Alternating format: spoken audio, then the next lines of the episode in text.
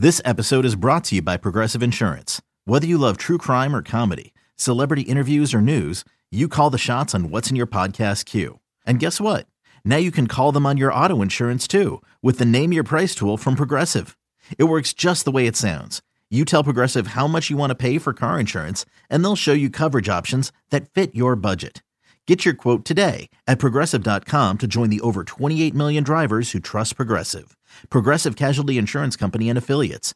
Price and coverage match limited by state law. Another day is here, and you're ready for it. What to wear? Check. Breakfast, lunch, and dinner? Check. Planning for what's next and how to save for it? That's where Bank of America can help.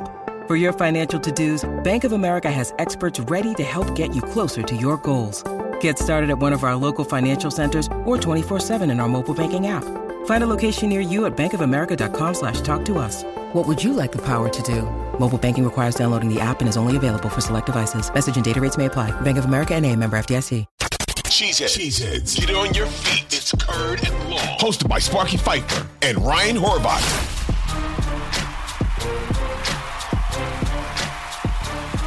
Uh, today, Monday, uh, coming up here in a couple of hours, is the deadline uh, to extend players um, here on February 20th. And we're recording this before the deadline, so we'll see what happens. But this is the situation uh, at hand right now.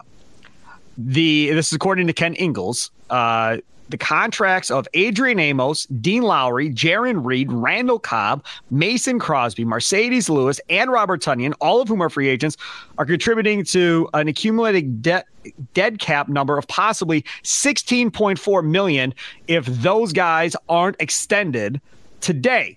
The largest dead cap hit from this group uh, will be left by Amos, and that totals 7.9 million in dead cap money if they don't extend them. Lowry, meanwhile, has a dead cap hit of over 3 million, while the rest are under a million and a half.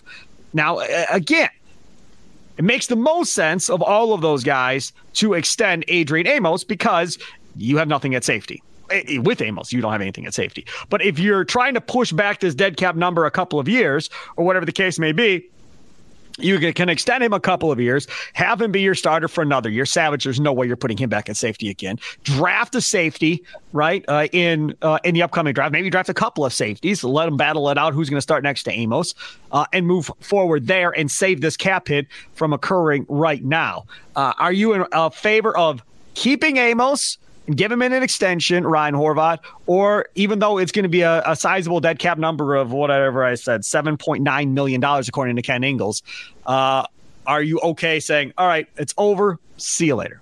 Yeah, I'm okay saying, all right, it's over, see you later, just because I don't really know what the direction is for this team. Now, if Aaron Rodgers is coming back, I, and I know that some people are like, well, you can't base everything off of Aaron Rodgers, but if you're going like all in to try to win another Super Bowl, you want a veteran safety. Sure. Uh, I have no problem bringing Amos back, but again, you know, he's lost the step. He's not the player he was even three, four years ago. He's getting a little bit older. Whiffed on a bunch of tackles this year. Um, you know, lost a step in coverage as well. Still probably your best safety, though, unfortunately. I think that they're probably most likely letting him walk if this is going to be a rebuild. Um, but like you said, I wouldn't be shocked if they did bring him back for one more year.